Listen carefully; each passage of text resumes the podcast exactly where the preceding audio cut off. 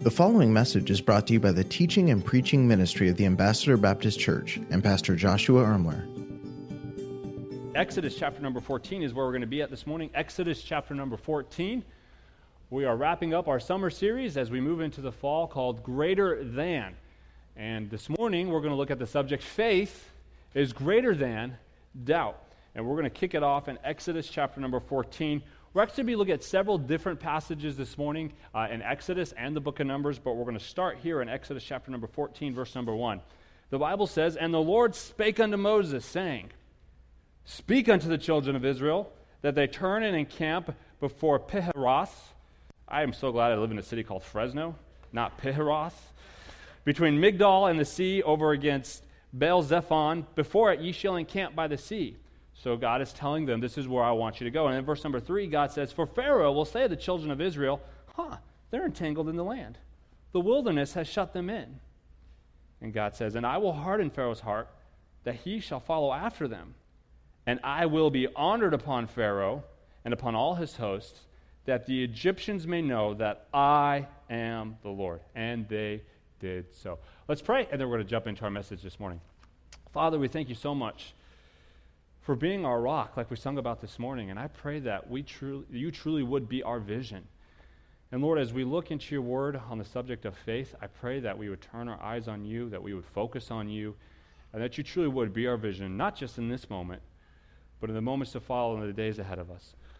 Lord, I also pray for myself as I preach this message. Lord, I pray that you would speak through me. Lord, I have nothing to offer. I have nothing to say that these people haven't heard before. And ultimately, Lord, they don't even really need to hear from me. They need to hear from you. So, Holy Spirit, I pray that you would speak through me, use your word to change us all this morning. We ask this in your name. Amen. You may be seated. Well, this morning we're going to talk on the subject of faith is greater than doubt. And uh, I just have to say at the outset, oftentimes when a preacher or a pastor is preparing a message, it's kind of funny how God will allow the circumstances in his life that week to, to be so that he kind of struggles with what he's about to preach on. Um, and that has definitely been the case uh, for me this week. There's been several moments where something happened and my response was not a response of faith. And then I'd go and I would study and I'd be like, oh, stink, that's what I'm preaching against Sunday. And that's exactly what I'm doing right now. Um, so I just want to say at the outset what we're going to look at today um, isn't something that I think any of us would raise our hands and say we've arrived at. Um, living by faith really is, it's not like a one time decision. It really is a day by day and often a moment by moment process of living by faith and trusting uh, God for what He is going to do. And oftentimes, to be honest with you, doubt creeps into our hearts and our lives in subtle ways that we don't even really realize. Um, it's so easy to let doubt creep into our hearts and start living in doubt in subtle ways and I think partly because as American Christians, um, we don't really have to, quote unquote, live by faith to experience the American dream. Um, it doesn't take a supernatural act of God for me to live comfortably. I live in America. Um, and so sometimes I think there's this danger that as American Christians we may face, we could go for some period of time and not be living by faith and not even really realize it because we're okay with a comfortable life and we've kind of settled for comfort instead of living by faith. And there's also uh, many misconceptions that people often have about faith. Um, so before we jump into our main text this morning, I want to look at several things um, that kind of are going to lay the foundation for faith. I mean, we know things like uh, faith is vital to bring God glory. We read the verse this morning, Hebrews 11:6. Without faith, it's impossible to please God. We know we have to live by faith if we're going to bring God glory. We know that whatever is not done in faith is sin, right? The Bible says in Romans 14 23, whatever is not of faith is sin. But I think if we're to be brutally honest with ourselves, whether or not we're living in that subtle type of sin or whether or not uh, we're glorifying God isn't always even on our radar. Again, because we have a comfortable life. And so, before we look at indicators of doubt, I want to actually talk a few minutes about uh, what faith is. Let's look at the Word of God and get a good definition of faith. First of all, we're going to see faith does not stop bad things from happening. Oftentimes, people they think, "Oh man, if I'm living for Jesus, my life is just going to be cherry." And we have to be careful because that's not the picture the Bible paints for us. Faith does not guarantee that bad things will never happen to you. We have to be careful that we don't um, mistake faith with karma or true biblical faith with what sometimes people will call the prosperity gospel. The disciples fell into this in John chapter 9. They're walking along with Jesus, and the Bible says they passed by, and he saw a man which was blind from birth. And his disciples asked Jesus, saying, Master, who did sin, this man or his parents, that he should be born blind? They just automatically assumed because something bad had happened to this person, because this man was blind, somebody at some point must have sinned. At some point, somebody must have not lived by faith. But notice what Jesus says. Jesus answered, said, Neither has this man sinned nor his parents, but that the works of God should be made manifest in him. And so faith is not like this lucky rabbit's foot that's going to keep us from experiencing difficulties and experiencing problems. In fact, the Bible says in 1 Peter 4:12, "Don't think it strange concerning the fiery trial which is to try you." Peter tells us it's not going to be unusual, don't think it's strange when you suffer, when you go through difficulties. So faith does not stop bad things from happening. Uh, in your connection group Bible study guide, there'll be several more of these passages that you can look up. But it's important that we don't think just because we're having a difficulty in our life that God has abandoned us or that our faith is not strong enough. Faith does not mean bad things are never going to happen to you. Next thing uh, we kind of want to lay the groundwork for with faith is faith does allow us to go through difficulties and experience the supernatural work of God. When those difficulties do come and we do experience hard times, faith is what allows us to have eyes that see God and we can see and we can look to Him with faith and say, I wonder how God is going to work through this. Faith is what allows us to experience the fruit of the Spirit even when a difficulty happens. So faith does do that. The Bible says in John 16 33, These things have I spoken unto you, that in me you might have peace. In the world, Jesus says, You will have tribulation, but be of good cheer. I have overcome the world. It's faith that helps us to remember, even in difficulties, the all powerful creator of the universe lives inside of me and I can experience peace. I can experience His supernatural work. When I have faith and a difficulty comes, our knee jerk reaction will be, I wonder how God's going to take care of this. If there's a financial difficulty, man, I wonder how God's going to provide my needs. Or I wonder if God's going to show me something I don't need. I wonder what God is going to do. Faith gives us eyes to see that God is going to take care of it. God wants to use these difficulties, He wants to use hard, uncomfortable problems and circumstances in our lives to grow us so that we can see his supernatural work happen in our own lives. Uh, like I said earlier, this past week, there were some circumstances that I did not like, and they were uncomfortable. And I didn't respond in faith. And I had to come to a point where uh, last night I was praying, and I said, Lord, thank you for these hard, miserable circumstances because it's showing me parts of my heart where doubt is still there. Lord, thank you for these difficulties because it's showing me how I can grow and be more mature in your image. Next, we're going to see faith is a heart posture of dependence on God. Faith is a heart posture of dependence on God. Here's a statement that I want us to really hang on to as we go throughout our sermon. Faith is living like we believe God will do what he says he will do. And what he says he will do is what is best for us. Faith is living like I believe God will do what he says he will do. And what God says He will do is what is best for me. Now, doubt, on the flip side, doubt is living like we are uncertain God will do what He says He will do. And we are wondering if what He says He will do is really best for us. You see, when you boil it all down, living in doubt is thinking, I know better than God. But when I'm living in faith, I'm going to completely trust God. And I know whatever happens, whatever difficult circumstance may happen, this is what God the sovereign creator of the universe, has said is best for me and my life. The theme for our sermon this morning is doubt comes when we take, off our, when we take our eyes off God and forget his promises. I love the songs that we sang this morning, talking about Christ being our vision, being our light, looking to him. That passage we read, looking unto Jesus. Doubt comes when we take our eyes off God and we forget his promises. Now, there's a temptation that we're all going to struggle with. Okay, we have those definitions of faith, and there's a temptation to think, yeah, I'm pretty good. I, I, live by faith. Yeah, I, I believe God will do what He says He will do. I believe that what God will do is what's best for me. But as we're going to study the Word of God together this morning, we're going to see several indicators that we're actually living in doubt. And like we said earlier, they're subtle, they creep in, and oftentimes we don't even realize it until after the fact. So let's look at some indicators we are living in doubt. Our first text is going to take us all the way back to close to the beginning of the Bible, Exodus chapter number 14. Now we're picking it up with the children of Israel God has just done some amazing things, and they just witnessed God do all the plagues in Egypt. They've just witnessed God liberate them um, from their slavery. They have seen God come through in some amazing ways. And our first text in Exodus 14 picks up with the children of Israel up against the Red Sea. God is there with the pillar of cloud by day, the pillar of fire by night, and he has a message for them. His message, he's telling them, This is where I want you to go. I want you to go and camp by the Red Sea. And then he tells them, You guys are going to do this. And I don't know how, I've never noticed this before, but I read it the other day, and it kind of blew my mind that God actually told them what was going to happen before it did.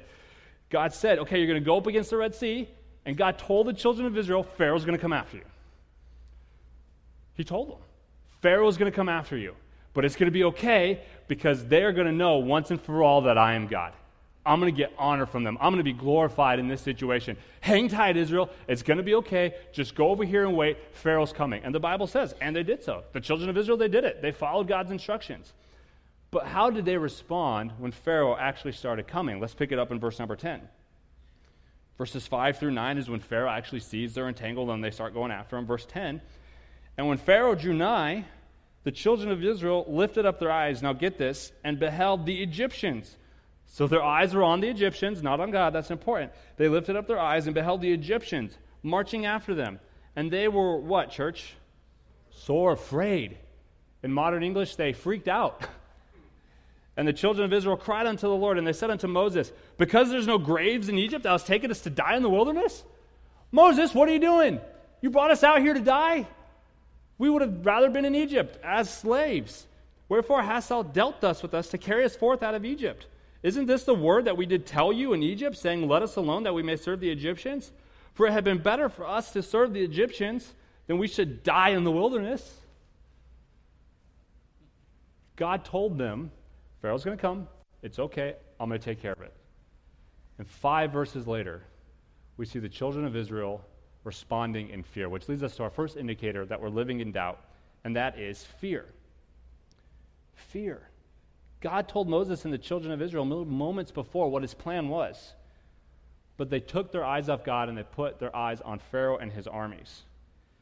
They forgot how God had shown himself so powerful to destroy e- Egypt with all the plagues. They, they, they forgot everything that God had done to get them there, how he liberated them, and they put their eyes on the Egyptians and they responded for fear. Now, now think with me for a moment.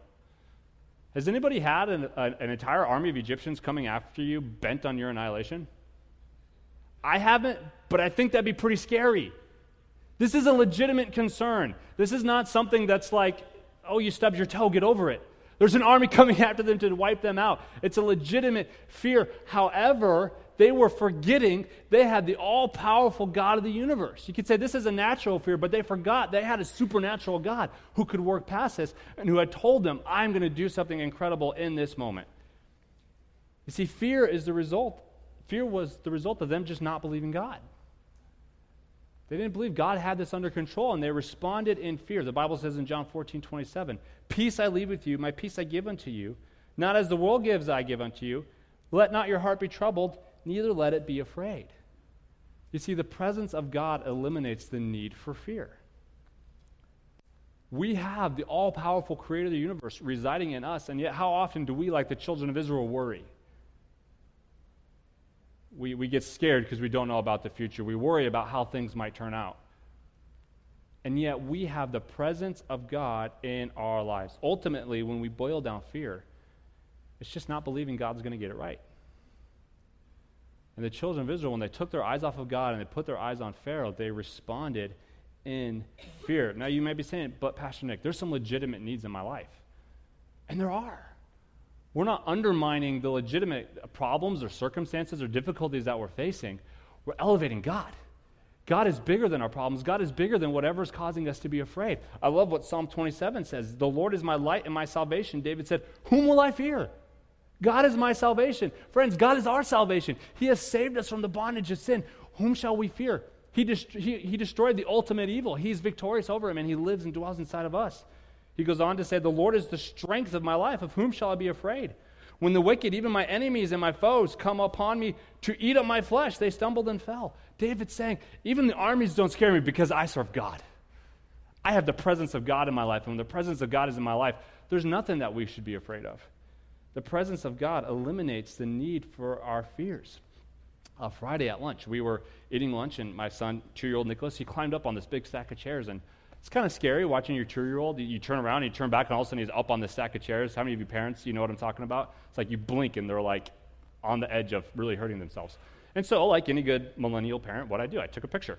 Um, there he is, smiling. He saw me pull out my phone and he goes, Cheese! That's exactly what he did. So he took a picture. Then I went over there to get him down. But before, I didn't just pick him down. I, I stood up, uh, uh, just out of his reach, just out of my reach. And I said, Nicholas, jump to daddy. And what's he do? Total reckless abandon. Why? Because he knows his daddy's going to catch him. The other day, we were walking up the stairs in our house, and he was a few stairs ahead of me. And this was not planned. Um, I did not say Nicholas jump to daddy. He just turns around and jumps. Uh, just like no hesitation, no, just. Phew. Why? Because he knows his daddy's going to catch him. Friends, we have a heavenly father who will always catch us. We can take that step of faith. We don't have to live in fear. We don't have to live in doubt. We don't have to live in worry. Why? Because we serve the all powerful creator of the universe. And he says, You can call me your daddy.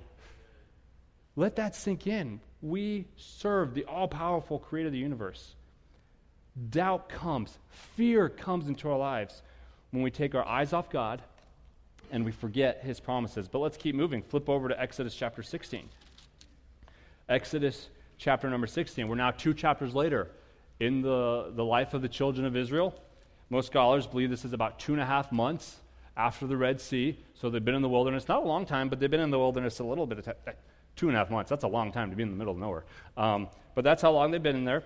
Uh, let's pick it up. Exodus 16.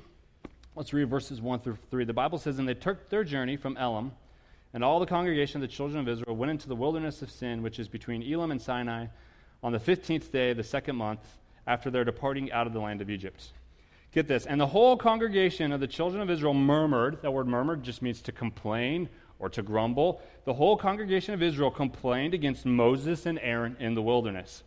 And the children of Israel said unto them, Would to God we had died by the hand of the Lord in the land of Egypt. They really like to pull out that excuse, don't they? We would have rather died as slaves than been out here. And the children of Israel said, Would to God that we had died by the hand of the Lord in the land of Egypt, when we sat by the flesh pots, and when we did eat bread to the full. For he hath brought us forth into this wilderness to kill this whole assembly with hunger. Our next indicator of doubt, when we're living in doubt and not in faith, the next indicator we see from the children of Israel is complaining. Complaining. Again, another legitimate need. You need to eat to live. But instead of turning their eyes on God and saying, man, there's no food, I wonder what God's going to do. I wonder how God's going to provide. You, you, you, remember when He parted the Red Sea and we got through? You remember when He changed the waters for us in chapter 15? I wonder, no. Moses, Why'd you bring us out here to die? They instantly looked to man and they started blaming him for it. Complaining is an indicator that we are not living by faith. The first thing they do when the difficulty happens is they look to assign blame. And when we take our eyes off God, it's amazing how often we murmur against men.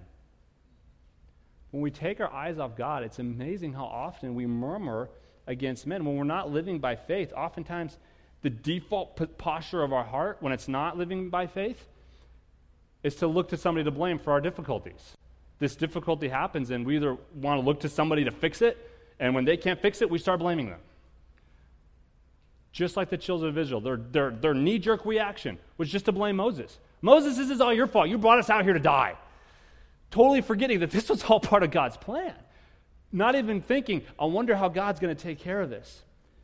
Oftentimes, when difficulties arise, instead of looking to God to find the solution, we first look to men. And then man doesn't meet our expectations, so we blame them for the difficulty. The reason this is happening is this is your fault. I shouldn't be going through this. Why are you letting this happen? And, and look, look how ridiculous their excuse is. We would have rather died as slaves in Egypt and at least had a full belly. As slaves in Egypt? But that's what happens when you take our eyes off God. When we take our eyes off God, it's oftentimes we start murmuring against men. Even in the face of legitimate circumstances, a life of faith looks to God for the solution. Nobody, nobody's doubting the, the, the legitimacy of this problem. And it might be for us, it might be a relationship problem. It might be a financial problem. It might be a health problem. Nobody is saying that is a legitimate thing, just suck it up and get over it.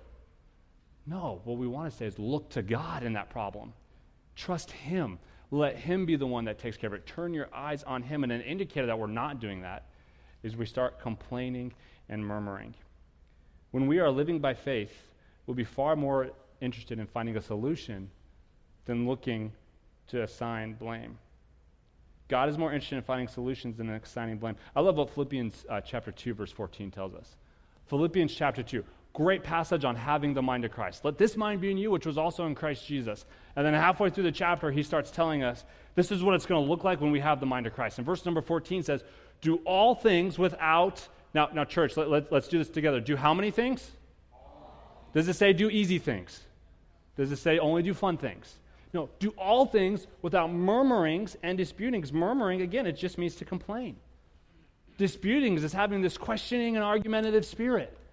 When the mind of Christ is working through us, when, we by, when we're living by faith, we're going to do all things without murmuring and disputing. When we complain and grumble, we are living in doubt. In chapter 15, right, literally the chapter before, they needed water. They come to the, the waters of Marah, but they're bitter, they can't drink it. And so God does a miracle and He changes it. He makes it so they can drink the water. And here, literally 10 verses later, they've already forgotten. They've already taken their eyes off of God and they're looking to another problem and they begin complaining as a result. Can I just say this? God is bigger than whatever it is you want to complain about. Whatever it is that grips our spirit and it just gets us bent sideways and we just want to complain and we just want to blame people uh, for our problems, whatever it is, God is bigger than that. And when we look to Him, it's amazing the difference that it makes in our lives. We murmur and complain against men when we take our eyes off God and forget His power. So we see fear is an indicator that we're living in doubt, complaining is an indicator that we're living in doubt. Now flip over to Numbers chapter number 20. Numbers number 20. In the timeline of the children of Israel, we're now on the tail end of their journey. They've been wandering in the wilderness for 40 years. Uh, 40 years prior to Numbers chapter number 20, they went to the land. Uh, they, they got to the promised land. Uh, the book of Hebrews tells us that the promised land is a picture of the abundant Christian life. The children of Israel, they're living the shadow, we get the substance. Um, and so, the, the 40 years before Numbers 20, they're at there, they're at uh, the promised land, and Moses sends in 12 spies to spy out the land of Canaan. And if you know the song, 10 were bad and 2 were good.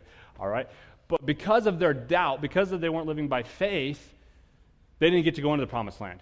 And there was a whole generation of the children of Israelites that died in the wilderness because they didn't believe God could do it. And now here we are, 40 years later, back in the exact very same spot.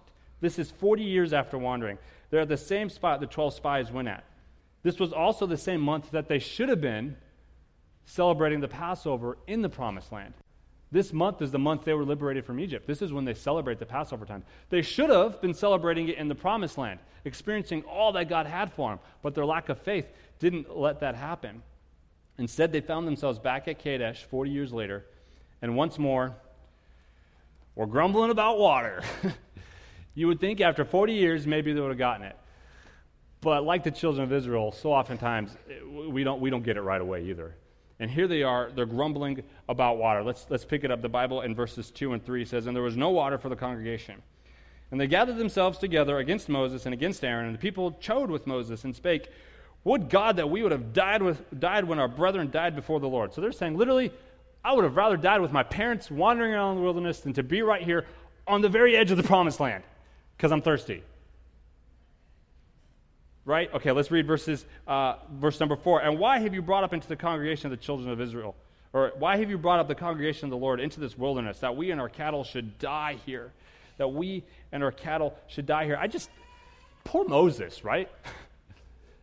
For 40 years, he's listening to the children of Israel complain about water, complain about food. And then they get food, but they don't like the food, so they start wanting meat. And then it's just, it like never stops. You'd think after 40 years, and Moses, after 40 years, put yourself in his position.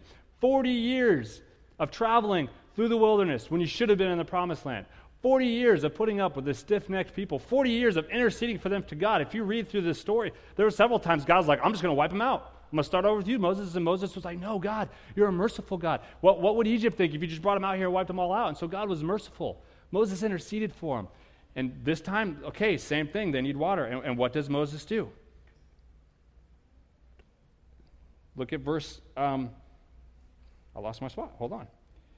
Verse number six And Moses and Aaron went up to the presence of the assembly unto the door of the tabernacle of the congregation, and they fell upon their faces, and the glory of the Lord appeared unto them.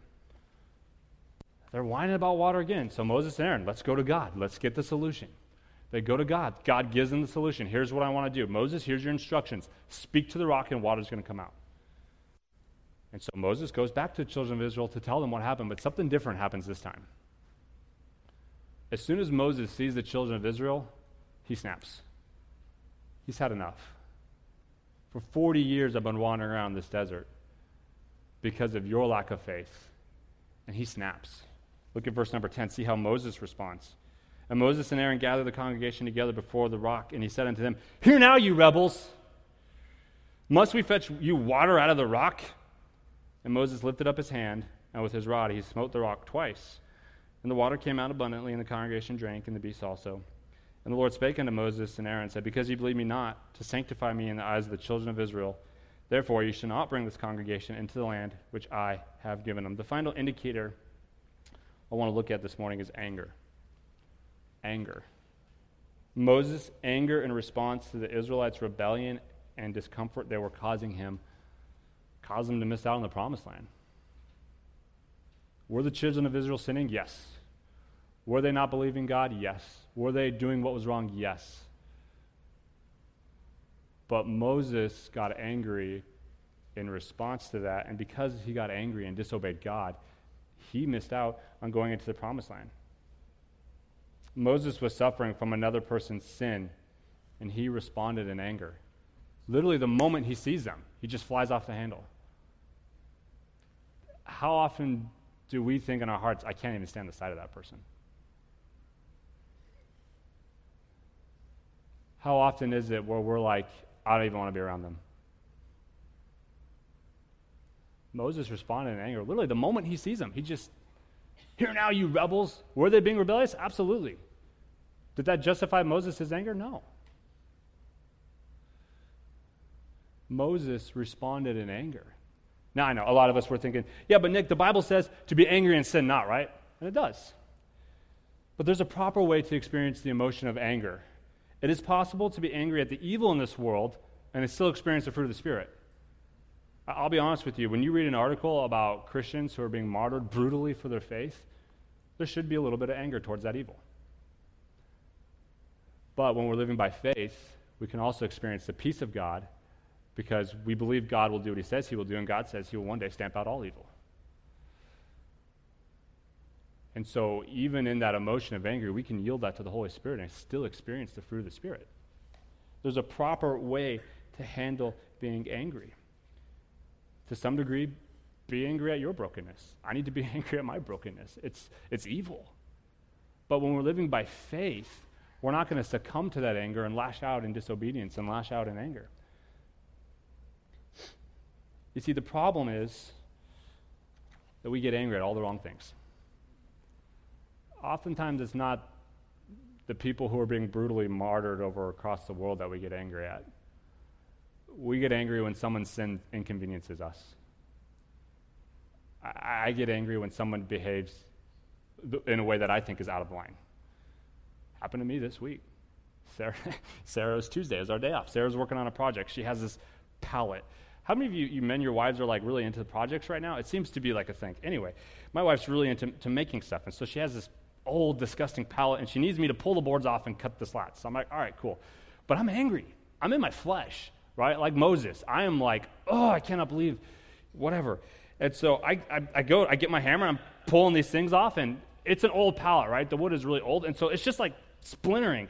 And I'm like getting mad and frustrated, so I'm like pulling harder, and it's splintering more. And now I'm frustrated at the stupid pallet. And so I'm just so frustrated at one point, I just take my hammer, and I'm like, boom, right in the garage. And then the most unsatisfying thing happened. This thing was nailed together so tight, it just kind of bounced. And I was like, well, that didn't feel good either. You know, that was I was expecting it to like break and shatter, but no, it just it just bounced. You know, the truth is, in that moment, when I'm responding in anger like that, I am missing out on my promised land. There's a difficult situation. We're not, we're not saying no to that. We're not saying don't engage that. We're not doing away with that. What we are saying is when that happens, how do we respond? And when I respond in anger, in that moment, I'm not experiencing the fullness of Christ. In that moment, I am not experiencing all that God has for me. I'm not experiencing the abundant Christian life. And just like Moses didn't get to experience the promised land, I don't get to experience all the richness of Christ because I'm not even looking to him. I'm, I'm responding in my flesh. We're responding in our flesh. I love what James says. James 1 19 through 20. Wherefore, my beloved brethren, let every man be swift to hear, slow to what, church? Slow to speak. Let every man be swift to hear, slow to speak. Boy, how often do we get those two backwards? Oftentimes, when someone sins against us, we don't want to listen. We just want to let them know our two cents worth. We just want to give them a piece of our mind. And when we do that, we're not living in faith. I'm living in doubt. I'm sinning against God. Let every man be swift to hear, slow to speak, slow to wrath. I love verse number 20. For the wrath of man worketh not the righteousness of God. You responding in anger is not going to accomplish anything God wants to do in this situation. God allows difficult circumstances in your life. God even allows us to feel the brunt of other people's sin. That's why Galatians says to go bear that burden with them. God allows that to happen in our lives so that we can experience His supernatural work. There's a relationship difficulty and someone sinning against you, that's an opportunity for you to experience the reconciliation of the Holy Spirit. Just like God reconciled us to Himself, we can be ministers of reconciliation. We get to experience the supernatural work of God, but so oftentimes we skip that. Why? Because we get angry. We respond in our anger. So the litmus test is where does your mind go when you experience evil or when you experience difficulties? Do you get angry at a person? They shouldn't have treated me that way. Or is there an anger in your heart at the evil in this world that's ultimately submitted to the Holy Spirit so that you can take that step of faith and make it right? How do we respond when these difficulties happen? When we lash out in anger, when we take our eyes off God and forget His promises and His power, fear, complaining, anger, these are all indicators that we are living in doubt and not by faith. Now, there's the temptation to look at the children of Israel and think, boy, were they messed up. Sure glad I'm not like them. But here's the truth we are.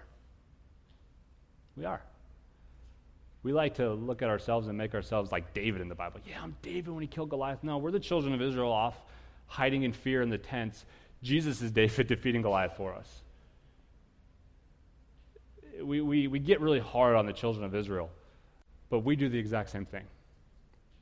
You see, we think, man, why, how could they forget God did all those plagues and liberated them?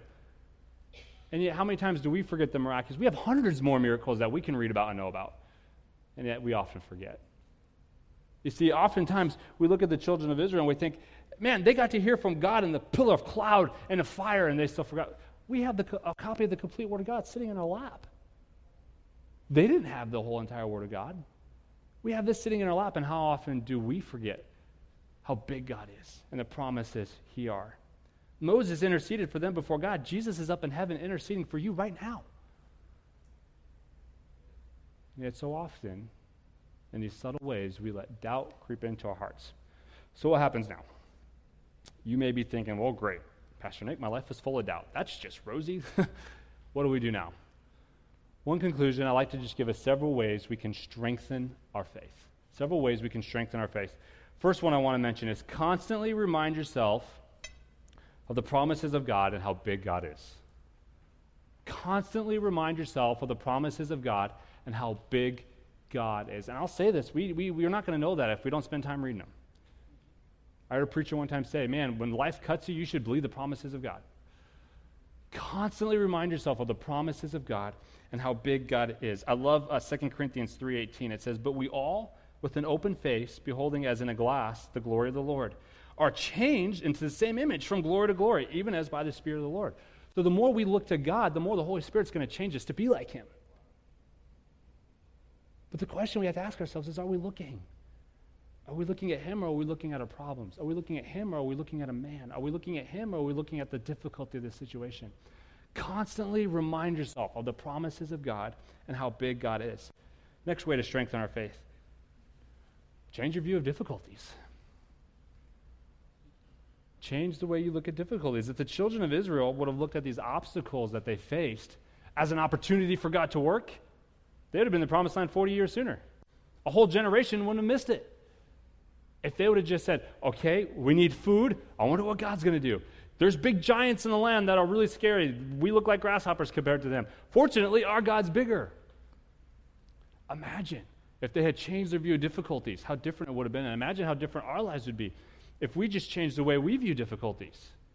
Don't have this karma view like if something's going wrong, that must mean I'm doing something wrong in my life. No, God's going to allow difficulties in your life so He can do a supernatural work through you. Change your view of difficulties. And then lastly, routinely check the posture of your heart. We don't like doing this one because this one could be uncomfortable, but take a healthy inventory of your life. Ask yourself questions like How do I respond when difficulties come? Do I get angry when things don't go the way I want them to? Or do I trust in God's sovereignty? Do I get angry and I lash out at people? Do I shoot off nasty text messages or emails or Facebook messages or MySpace, smoke signals? I don't know. How do you respond when difficulties happen? How often do I complain about things I don't like or understand? Ask yourself these questions. Routinely check the posture of our heart. Because remember, living by faith is a moment by moment process. It's not like a one time fixes all thing. No, it's a moment by moment process and journey of submitting and yielding to the Holy Spirit. And so we have to routinely check the posture of your heart. Here's our takeaway for this morning whatever your focus is when difficulties happen, reveal what you're depending on. Whatever you focus on when those difficulties happen, what's the first thing your focus goes to? That is what your faith is in. And if it's in the overwhelming, just this is so overwhelming, your faith is in a circumstance. If your mind instantly goes to a person, your faith is in a man and it's not in God. Whatever your focus is, when difficulties happen, reveal what you are depending on. That's why over and over again you'll hear at the Ambassador Baptist Church focus on Jesus. Look to him. Abide with him. Spend time with him. Focus on Jesus. I want you to imagine in your moment how different your life would be if your heart completely depended on Him.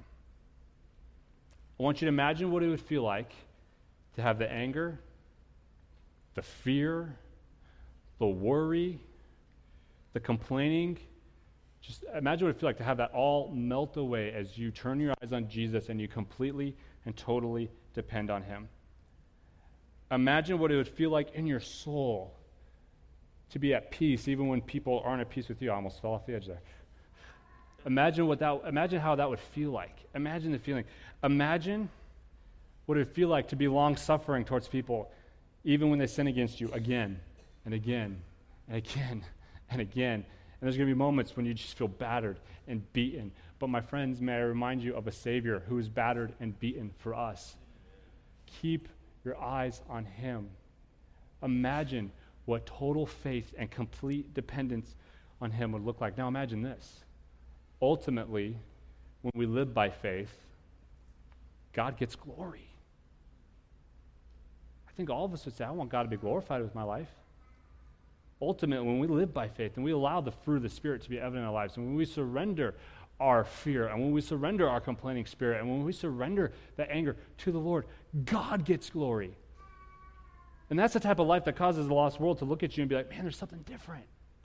That's supernatural. That's not normal. That's because it's God. And He gets the glory when He lives through us. Are you living in faith or are you living in doubt? Thank you for listening to this message brought to you by the teaching and preaching ministry of the Ambassador Baptist Church. If this message was a blessing to you, please consider leaving us a review or sharing the message on social media. Thanks once again for tuning in.